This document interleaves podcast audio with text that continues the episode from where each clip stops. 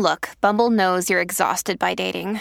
All the must not take yourself too seriously and 6 1 since that matters. And what do I even say other than hey?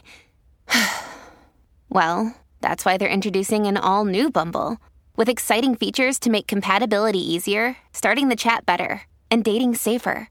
They've changed, so you don't have to. Download the new Bumble now. Okay, round two. Name something that's not boring. A laundry? Ooh, a book club. Computer solitaire, huh? Ah, oh, sorry, we were looking for Chumba Casino. That's right. ChumbaCasino.com has over 100 casino style games. Join today and play for free for your chance to redeem some serious prizes. ChumbaCasino.com. No purchase necessary. Full prohibited by law. 18 plus terms and conditions apply. See website for details. You're listening to this week's excerpt from the Dear Prudence podcast. To get the full-length members-only version every week, join Slate Plus at slate.com slash prudypod. Dear Prudence. Dear Prudence. Dear Prudence. Dear Prudence. Dear Prudence. Dear Prudence. Dear Prudy. Do you think that I should contact him again? Help. Help. Thanks. Thanks. Thank you.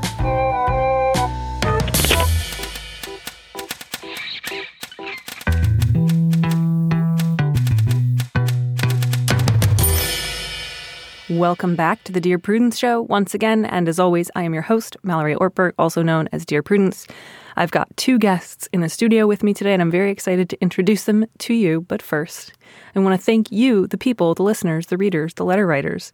Uh, I feel like for the last six months, I have been alternately begging and cajoling people who have previously written in with their problems to send in updates because I'm a very nosy person and I want to know what you did and I want to know if you took my advice or didn't and if your life has subsequently been ruined uh, or if you're still, you know, getting by. And I this last week got three different updates from three different letter writers, which was very thrilling, especially because one of the updates was from the bidet couple. Now, if you've listened to that episode, you don't need me to refresh your memory because it was the most memorable question that is possible for a person to have. But um, the couple in question, the woman wrote into me and said her boyfriend had recently gotten a bidet and as a result had said, No more toilet paper. Who needs it?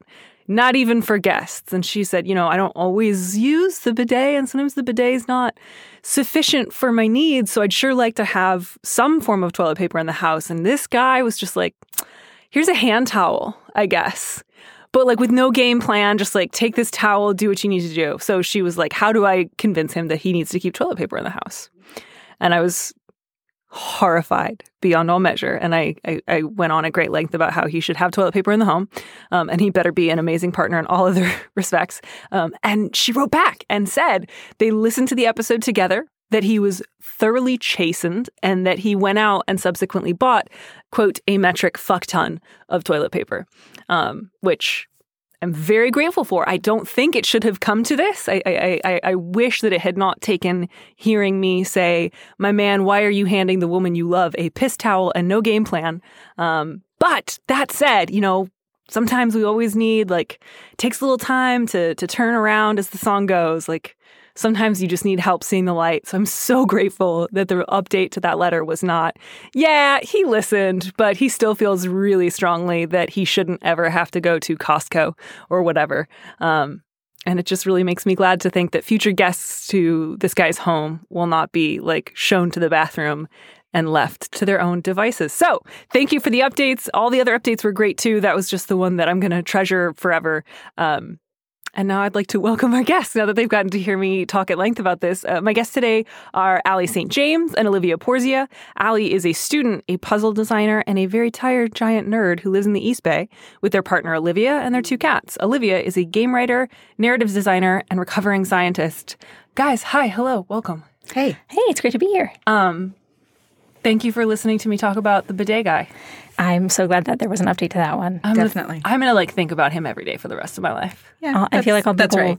I'll be able to sleep better at night now that I have like some closure there. He's a part of who I am. So uh, I have a question about what being a recovering scientist entails? Does this mean like you used to work in a professional capacity as a scientist? Yes, I did. I don't? actually or does it mean like you wake campus. up in the morning and you have a hard time like not picking up a beaker? Both. Also Okay. that. Mostly the former. oh, I've got to titrate something or I'm going to freak out. Yeah, yeah. Okay. Yeah. But no, I actually used to work um here where we are recording. Awesome. Very cool. And I, I don't know, are you like a poet now? Like, are you fully recovered to the other side or? Uh, I Yes. actually I spend a lot of time writing science fiction. So I actually yesterday spent most of the day like writing, looking up like scientific solutions to problems. So it comes in handy now and then. so your recovery is like, It's- full of relapse. It's full of ups and downs. Yeah. Oh man. Well, guys, I'm so excited to have you in the studio. It was it's always really fun to get like two people on the show at once because then we can really get a fight going. Yeah. we don't fight. Of course you don't. of course you don't. We we actually hashed through all of our answers yesterday when you sent the questions to us so that we would be prepared and we can present like a united front. Oh my god, Well, that's amazing. maybe there'll be surprises. No, this is great because now I can look for cracks in your unity and try to exploit them and develop a rift between the two of you. Just for the episode, not okay, like great. in life. Um, at any rate, yeah, I'm going to try to tear down this unity. That's my goal today. So the first letter uh, is about parents spending money on me. Uh, is the subject line, and I'm going to go ahead and read it first. Dear Prudence, I'm 24 and about to move to a new city for grad school. My parents are generously offering to buy me new furniture for my unfurnished room. However, they are inconsistent about whether or not this is a financial burden for them, and the whole thing is really stressing me out. I have no idea if this offer is depriving them or if it's something that they can easily do. And I find that my mother, especially, is being very controlling about choosing the purchases. Is there a possible outcome where I get the things I want without seeming ungrateful or too demanding? Gotta love financial gifts with strings attached. There's There so many strings. no possible way to get the thing that you are wanting without any strings attached. Yeah, yeah, I think they have made it pretty clear, especially if they're going back and forth between like, we'd love to get you a dresser. We may not be able to eat for the rest of the month. But as long as you have something to write on, darling, that's all I care about. And it has to be this specific dresser. Kind of sounds like Yeah. it might be part of the deal too. Like it sounds like the mom really wants to pick what the furniture is, which nobody gets to pick what their furniture is in their early 20s, but that's because we all bought it off of Craigslist for whatever was cheapest. Yeah, so it sounds like you guys are maybe thinking the best solution is just say thanks but no thanks and get a bunch of secondhand furniture off the internet. I mean, 100% the cheapest way to solve this problem is with your own money. I think I think that's the the clearest way to actually getting the furniture that you want. Um, obviously, that may not be financially viable, but uh, yeah, it sounds like the parents are giving kind of mixed messages about whether or not this is in fact a financial burden for them. And I, I feel like it will be simpler to to find furniture on your own if possible. Yep. No, I, and I'm always very much of the mindset that if someone is offering you a gift and they seem at all uncertain about it, like err on the side of not taking it, right? Yeah. And they don't say in the letter that they absolutely couldn't afford any of it. And I would say like you're going to grad school, embrace the grad school thing, get like one or two secondhand IKEA things. Maybe you'll sleep on a futon for a little while. Um, maybe your- some friends will like. There'll be other grad students who are getting rid of their old crappy furniture. Yeah. Like I, I, I think that anytime someone is like, I want to give this to you, but I also want to choose it, and also this may ruin me. It just sounds. It's best avoided. That's not a good situation to put yourself in because then you're going to have this hanging over you for like the rest of your 20s at least about how, oh, I mean, we really wanted to get everybody Christmas presents this year, ah, but we, we, got bought you all that, furniture. We bought that furniture. a giant you'll just- Fabergé egg that you sleep in. yeah, and then you'll just have this I Fabergé would egg of, in a of Fabergé guilt in, in your grad school bedroom. Yeah, yeah, I, I would say, and this sounds like a little tricky because your parents are already pulling such a guilt trip. If you say, you know what, thanks, but I- I've actually already got this covered, their response is probably not going to be like, oh, great, well, thank you, that's so considerate. Their response is going to be something along the lines of, I can't believe you don't appreciate this. Why won't you let us do this for you? And you should just be prepared for that. Um, we just want to help. yeah, and you can just say, like, I appreciate that so much. I'm actually good. I found some stuff that I'm going to use. Yeah. And just go with the absolute cheapest stuff that you can because this is one of those things that seems really generous, but is in fact just an ordeal. Yeah, I appreciate that you started with something that was really easy to solve because the answer is very clear. Yeah. I, honestly, I'd rather continue to have an unfurnished room for like six months Yeah. uh, than deal with like my mom calling me and saying, like, well, I, I really wanted to go to the doctor this month, but I spent all that money like Yeah. on your sofa. so that you could sleep at night. Get it, get a sleeping bag on clearance at like REI or something. It'll be really warm. You'll be fine. yeah. eh, basically anything short of stealing other people's furniture. Oh, but like look out for bed bugs. You know, if you're doing Yes. secondhand If you're picking up furniture off like the street that people are leaving outside their apartments, check that for definitely, and maybe like don't pick that unless it's like all wood or something. cabinets. Even yeah. then, I think you're supposed to check it for bed bugs. I don't know. I'm really afraid of bed bugs. I feel like the biggest year for bedbugs was like 2012, and ever since then, it seems to have calmed down. Like I feel like I see fewer articles about how to worry about bedbugs, but they might always have another big year. Yeah. they could always come back. Yes. they could. Awesome. All right. Well, uh, would one of you care to read this next letter? Sure. Awesome. Sure. All right, the subject of this one is I abandoned my daughter. Dear Prudence, when I was 17, I drank too much at a party and my family friend Glenn offered to drive me home. Although I don't remember it, I came on to him and we had sex. When I found out I was pregnant, our conservative parents forced me to marry him. I could never overcome the feeling that Glenn violated me, and I was miserable being married to him. As unfair as I know it was, I never bonded with my daughter. When I was 21, I ran away. I don't have a, rela- a relationship with Glenn or our daughter. I'm now remarried and expecting a child with my husband. My daughter, now 17, has reached out to me via email several times. She's understandably hurt and has questions. I don't know what to do or tell her. The truth seems cruel. I don't know how or if I should explain that she's going to be a sister, since I don't feel like she and this baby will be siblings. Am I heartless? What do I owe my daughter? I'm really sorry, by the way, that I went from furniture to this because there's just It was a big, A big, big drop off. up. Yeah. Yeah. Uh, this is.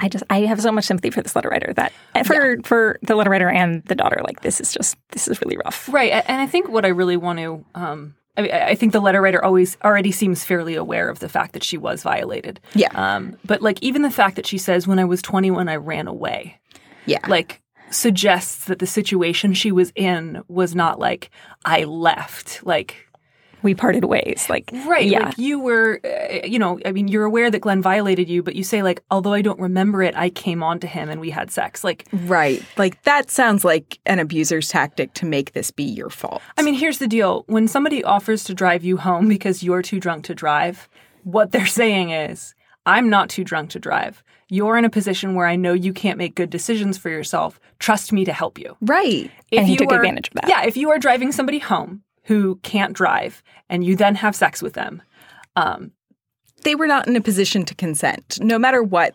This was some kind of sexual assault, and like it sounds like maybe you're not ready to deal with that, or you haven't dealt with that, and that's that's okay. You don't have to deal with it right now, but like pretty much everybody in that situation except for you was terrible to you. Right. Your parents, it says your, your parents forced you to marry him. Right. Um, and you have clearly been told a version of the story where you came on to him, so therefore it was okay for him to have sex with you. But like again, he knew that you weren't okay to drive. Like Right. Exactly. you don't remember it, which suggests you were more than just a little tipsy. Um, I think you know one of the things that sober people have a responsibility for is if somebody like blackout drunk comes onto you, that's not just blanket permission. That's like okay, you're not in your right mind. You're not you're not present mentally here like so uh, to just really drive home the point that like you were raped by someone you thought you could trust and then your family forced you to marry him at 17 Yeah.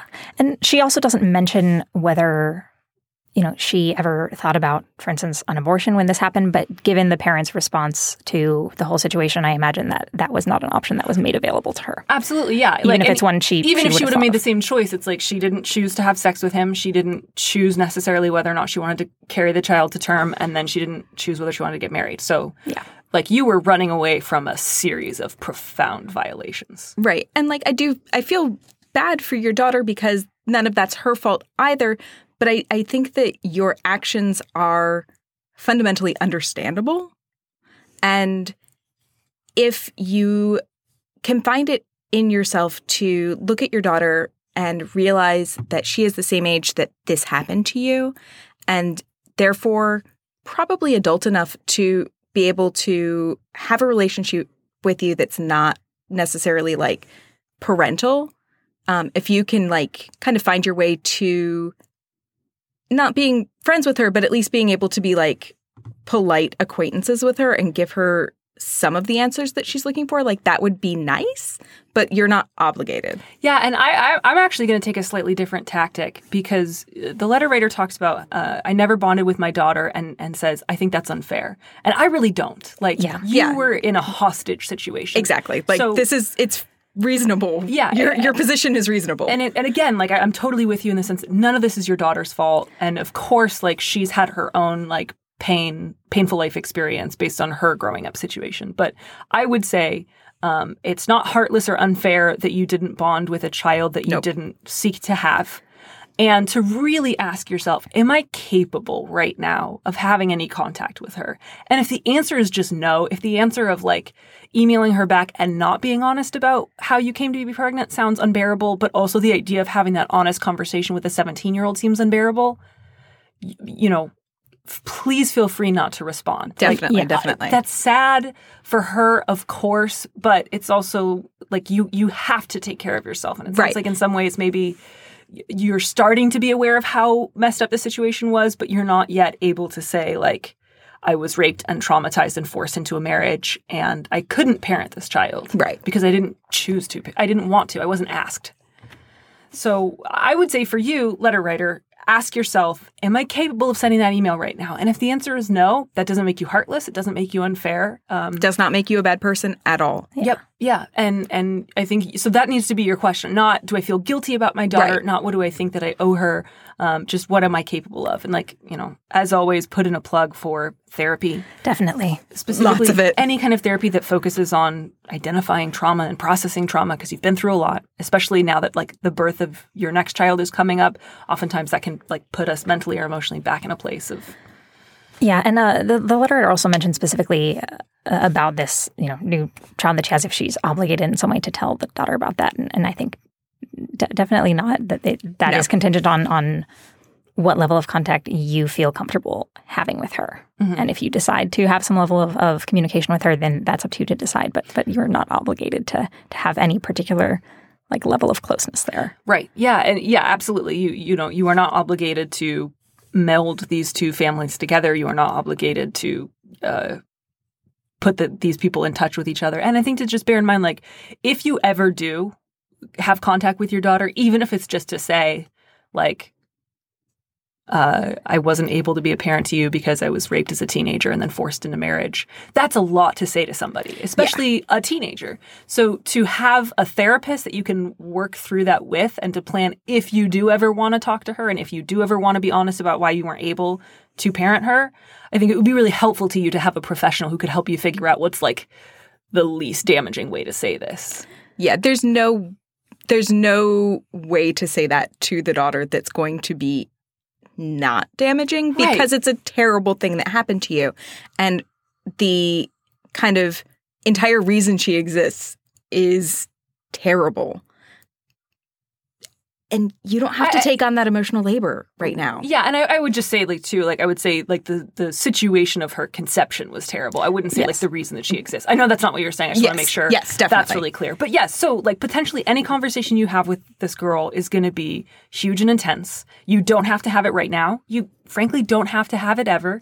Um, but if you ever do want to, uh, I think it would be really good to spend a lot of time with a therapist first, because you shouldn't have to go through that without any assistance. Like you shouldn't have to do that by yourself. You did a lot by yourself in the beginning, and uh, Yeah. you deserve help. But yeah, take your time, check in with yourself. If you don't feel capable of it, you are not doing anything wrong. Um, and I'm really sorry. Yeah, I, I wish I wish the letter writer and both of the the children like in this scenario all the best, and I hope that whatever her her new life with this new child is is a much happier one. Yes, yeah. I'm like congratulations on on being On- about to and have like, like on a, getting out of that situation. yeah, that and like hopefully into. finding somebody that is like good to be married to, and Yeah. and having a child that you want. Like that's wonderful. Congratulations! I'm so excited for you. That sounds like it might be potentially like a little bit healing in and of itself. I hope so. Yeah. Hey, it's Kaley Cuoco for Priceline. Ready to go to your happy place for a happy price? Well, why didn't you say so? Just download the Priceline app right now and save up to 60% on hotels. So, whether it's Cousin Kevin's Kazoo concert in Kansas City, go Kevin, or Becky's Bachelorette Bash in Bermuda, you never have to miss a trip ever again. So, download the Priceline app today. Your savings are waiting. Go to your happy place for a happy price. Go to your happy price, Priceline. All right, so the subject line of this next letter is not grieving. Uh, and it's kind of the opposite in the sense that I very much look forward to telling this person, you seem great. Like, you're same. doing fine. Yeah. Uh, this is going to be a short answer, I think. So, dear Prudence, My husband recently died in a car accident, and all I can feel is relief. The last five months of our marriage were hell. He was having unprotected sex with strangers and taking thousands of dollars out of our savings account without a word to me. I found out after he died that he was planning on taking a second mortgage out on our house. He would lie to me, scream at me, and slam doors when I confronted him with the truth. We had a whirlwind romance and got married after knowing each other for six months. I moved across the country for him. My parents didn't approve and actually refused to come to my wedding, saying they couldn't, quote, condone my mistake. We'd recently started speaking again, but I still haven't breathed a word about the truth of my marriage to anyone. My family, my friends, and my in laws all believe we were happy and very much in love. I don't know if I loved him or hated him. I'm just so glad that he's gone. He's dead and I'm free, and I don't know what kind of person that makes me. The money from his life insurance policies means that I can pay back everything he took and still come out ahead. I find myself counting down the days until all the details of his death are done, so I can leave, even while I do everything a grieving widow should. Does this make me a bad person? I feel sorry for his parents and siblings, and I didn't want him dead. I just wanted him gone, and now he is, and I don't have to go through a divorce or crawl back home with my tail between my legs. I feel like I'm floating through all this. I am more worried about how I should feel than how I am feeling. Is there something broken in me? Let's all say it together. No! You're fine. This You're not a sounds bad person. You're a, not a bad person at all. You sound like you're a person who maybe was being abused, and now you're free. yeah, you are not Barbara Stanwyck in Yeah. Double Indemnity. Like, it sounds like you. I mean, you you say explicitly like you didn't want him dead, and you're just glad to be free. And I think that that's fair. Yeah, a- a- and and I also want to be really clear. You may continue to have really complicated feelings. Yeah, like the grief might come to you at some point, and it will be weird. Yeah. Yeah. And you may go through different parts where you're angrier because you'll feel like I didn't get a chance to like really stick it to him. You may also feel times when you feel relief. You may feel guilty. Like you're going to possibly go all over the map and that's fine. Yeah. Yeah, like clearly, clearly he was a at least good enough at pretending to be a good person for a little while to have this whirlwind romance with you. And like, if you experience some sadness later on, like that's normal. You can be grieving the relationship that you wanted to have, even if you are not grieving him specifically. Right. And and I, I just want to say too, like sometimes we can sort of do little gut checks to say, like, am I a bad person? And the fact that you feel sorry for his parents and siblings suggests to me that you are probably a good person. Like you're aware that he was a you know, he was like all of us, complicated and multifaceted and was capable of not being an ass all the time. Um, but you're you're also personally relieved that you don't have to hear a bunch of I told you so's or go through a messy divorce. And that doesn't mean that you killed him or that uh, you're a bad person. But yeah, uh, you know, oddly and uncomfortably, his death is convenient for you. Yeah. Yeah. That's that's just reality. Yeah. And and that's that's weird and, and awkward, but your feelings about that are kind of yours to have. Yeah. And and they they may be complicated and they may take a long process, but if, if you are still feeling this same way six months or a year from now, that's that's okay. Yeah. If you are feeling other things along the way, that's okay too. So that said, let's throw another plug for therapy. Oh yes. Definitely. Because eh, you know, and you don't have to. I, I don't know what your relationship with your family is like. Um, uh, It sounds like it, sounds might not, not be great. great since they refused to come to her wedding, and she describes it as like not having to slink home with like her tail between her legs. Right, right. Yeah, and I don't know, like maybe there were enough red flags during their courtship that her family was like, we're just really concerned for you. I don't know, but you don't have to tell anyone right now. Right. But as you continue to get treated like a widow, the like disconnect you're going to be feeling between saying like thank you and accepting everybody's like condolences versus inside feeling like, but I'm not sad, you're going to feel totally alienated and bonkers. And Definitely. you should see a therapist just so there's at least one person in your life who can't tell anyone else. Yeah, and also the letter writer mentions that like she never told, or I don't know if we know the letter writer's pronouns. Um, they never told anybody during the marriage, like friends, family, like own family, or the husband's family, like how things were. That everybody seems to have thought that this was a happy marriage. So there's still all of that that you have not been able to talk about with I- anybody, and that would be really helpful to, to I think. I would not tell through. the husband's family at this point. Oh, that ever. seems awful. No, Don't no, ever tell They are them. your former in-laws. They don't. they let them think that their son died and was happy. They're, that's just not information that they could do anything with. Exactly. There's there's nothing to do. About it. Right. So just kind of let that sit. And I personally wouldn't tell your family either because it sounds like they would kind of hold that over your head and maybe be jerks about it. Yeah. But I- that's up to you. You know your family. I would say give yourself time. Yeah. Definitely talk about it with a therapist, a grief counselor. And I would encourage you at some point to share with like a friend Yeah. that you trust who's maybe not connected to your family. Something like, you know, before he died, we were going through a really difficult time. And I feel really complicated about that because I can't really share that with people. Um, and I just want you to know that. Yeah. So like you don't necessarily have to give the like nitty gritty details to everybody, but you can absolutely in time share with one or two close friends and maybe at some point with your family if you ever feel like you want to an edited version that's not necessarily like a laundry list of everything he did to you but you you can if you want to say like we were going through a really difficult time um or we were having money problems or he was cheating on me and you you can say those things Yeah. like you don't have to say like and i'm glad he's dead and i feel like a monster like Right. figure out the version that you'd feel comfortable sharing. Would it be helpful to you to tell other people you're not admitting to something wrong? I don't think anyone would hear that and say, "Wow, you monster." You're a bad person if you said like before my husband died he was cheating on me and it's really hard for me to talk about. Right. You don't have to protect his legacy in that way by like not being open about stuff that he did to you if you want to be open about that stuff. Yeah, um, you, when we were reading this yesterday, actually, you noticed this that um, the letter mentions that when they got married, um, they actually moved across the country. Yeah. So there might not even be too many close friends around for you right Yeah. now. Um, so if there are, or if they're somewhere, somewhere, you know, across the country, wherever home is, like this would be a, a good chance to reconnect with them. Maybe. Yeah. Yep, yep. And uh, you know, again, you talk about like you feel like you're floating, nobody knows the truth.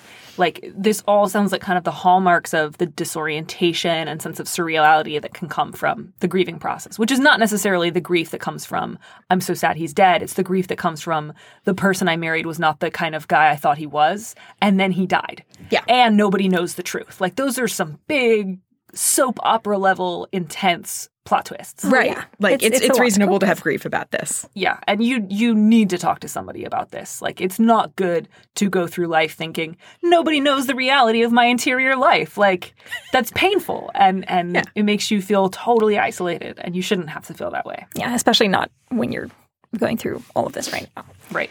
I, I- I feel like because they weren't saying the letter writer was not saying right like do I ever have to tell anyone that wasn't what they were asking but I feel like that Right. was sort of implied with that sense of you know I wanted him gone and now he is and now everything's kind of working out with the implication sort of like if I just never talk about this again will everything be fine and I think that that might make you feel like good at first but would eventually make you feel really like just like a balloon floating up into the sky. Definitely. Yeah, I, I agree. Yeah. Um, I, I feel like if if there is a point with people who you're comfortable with where you can be to at least some extent open about what that marriage really was like for you, I think that would definitely help make you feel a bit more connected to those people and, and a bit more grounded um, rather than knowing that everyone kind of around you and in your life is is walking around with this very strong conception of what that part of your life was like that is is very different from your reality. Yeah. All right. So, in keeping with the theme of sharing what's going on with us, the next letter is about how to get friends to open up, uh, how to reciprocate emotional disclosures. And I would love for one of you to read that. All right, uh, I Go can take this one. Um, the subject is emotionally reticent best friend. Dear Prudence, I have a friend who is not good at expressing vulnerability. We've been best friends for three years, and only once has she opened up to me about traumatic life experiences. And only then because we forced ourselves to talk about emotions by playing feelings roulette. Other questions there. Um, she never asks for emotional support, even for very small issues, though she's great about giving me support when I need it. Her reticence makes me feel uncomfortable, awkward, and needy when I express vulnerability to her. It also makes me unsure about the state of our relationship, like we're not as good of friends as I want us to be, though I know that she considers me her best friend and loves me deeply. Obviously, I don't want to pressure her into sharing more than she's comfortable with, but the current state of affairs makes me really unhappy. I want to be even closer with her. I want to help her, to demonstrate my love for her by giving her emotional support and care when she needs it. I want her to be vulnerable with me.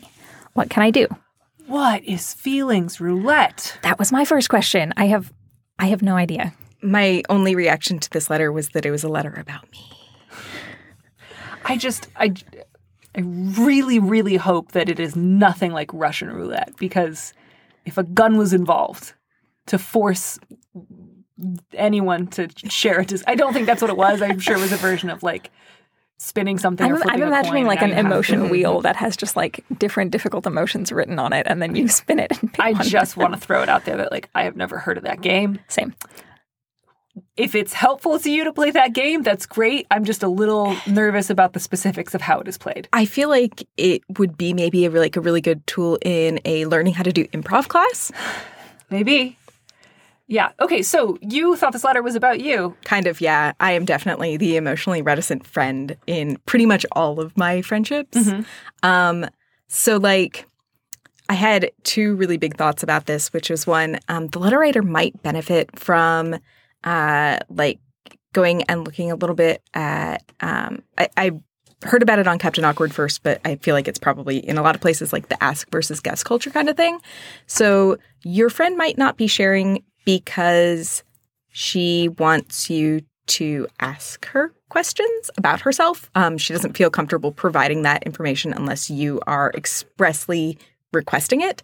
Um, but also, maybe you are doing the amount of like emotional support and she's giving you as much vulnerability as she's going to give you. Like some people just don't have that much to give and we are not that deep.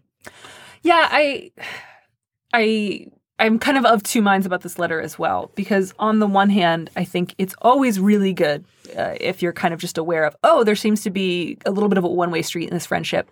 I want to make sure my friend knows that I'm here for them if they need like emotional support or any sort of reciprocation.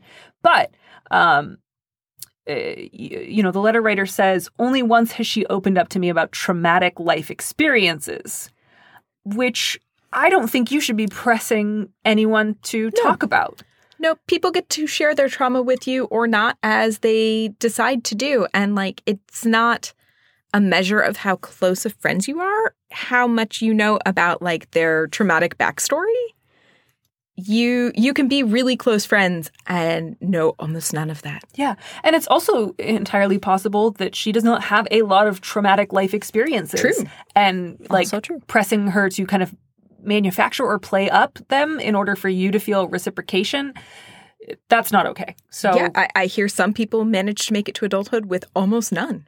yeah, it happens. And, uh, you know, certainly I don't think you should. And again, I, I don't want to read too much into this letter. I'm not saying like, oh, you definitely have a friendship that's based on trading trauma as currency.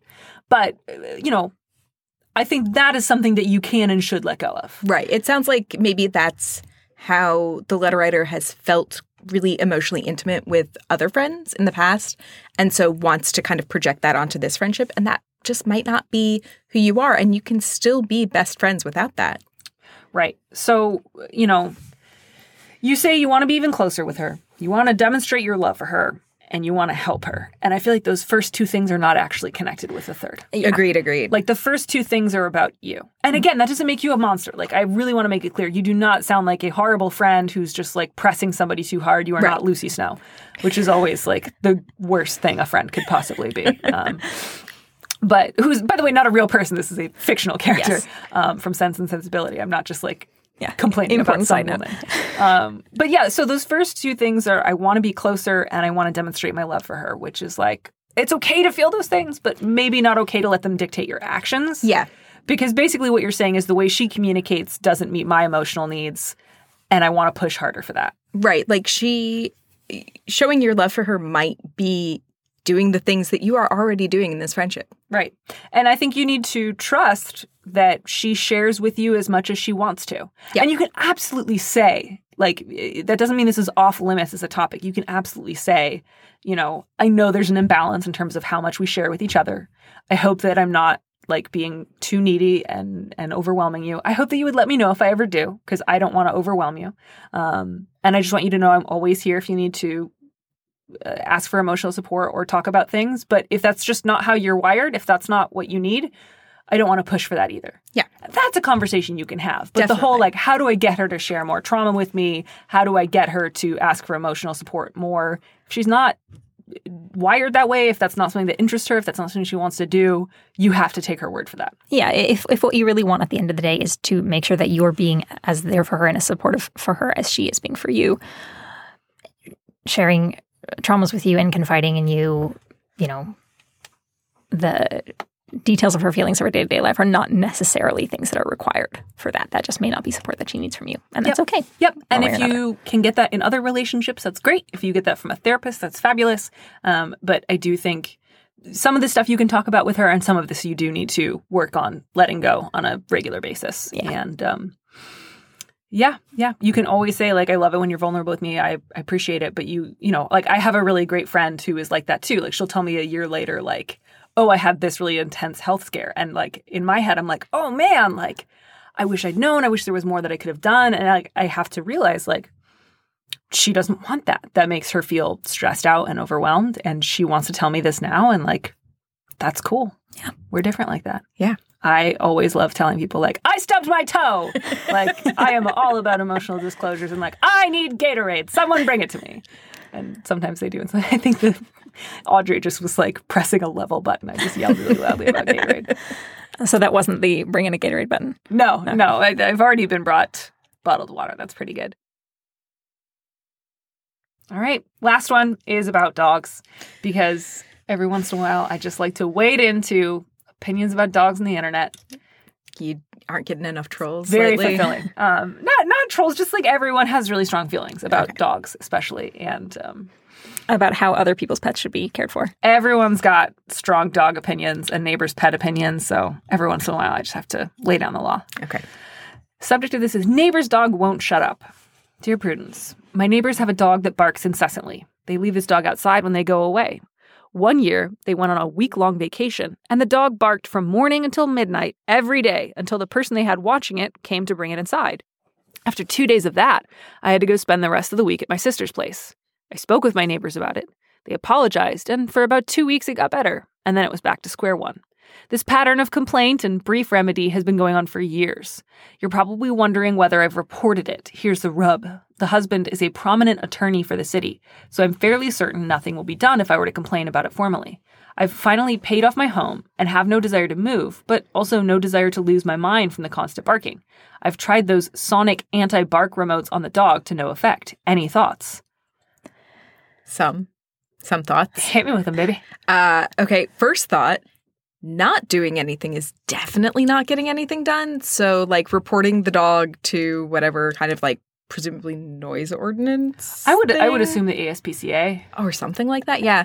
Like, n- not doing that is not working. So, possibly try doing that. Yeah, I, I don't feel like the fact that one of the owners is a lawyer is is really a f- factor here. Like, Yeah, I, I can vaguely imagine. uh, I don't know. Some. It sounds like a kind of a very dramatic TV scenario in which like his his Don't you know who I am? exactly Yeah. where where that would prevent you know. Uh, anything from being done but but it can't hurt it's not like he's going to sue you for like libel because you told someone that his dog was being loud so i, I think first step like sure go ahead and report it like there's nothing bad that can come of that Yeah, I, I would say number one, I would talk to the neighbors again, right? And I would say like, you guys may not know this, um, because it sounds like you've only mentioned it once. Although you do say there's a, pa- a pattern of complaint. It sounds like it's been it's been happening maybe. multiple times Okay, maybe you have talked about. So yeah, if they are aware that this happens every day, Yeah. and they just don't care, um, like that's not good for the dog. I do want to know, though, what the neighbors are doing when you talk to them and it stops for a while and then it starts back up. Like,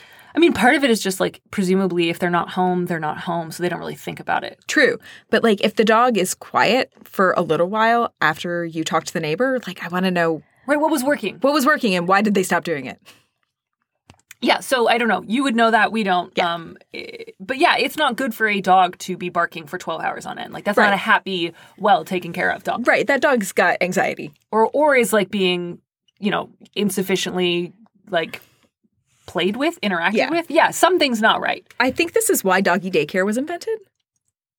this definitely seems like a dog that that needs more people around during the day than Right. it's than it has access to. Right. So if there's any way that you know what worked for a while, certainly, eh, you know, bring it up with your neighbors again. But heck yes, like, you know, call your city's non emergency line, call animal services.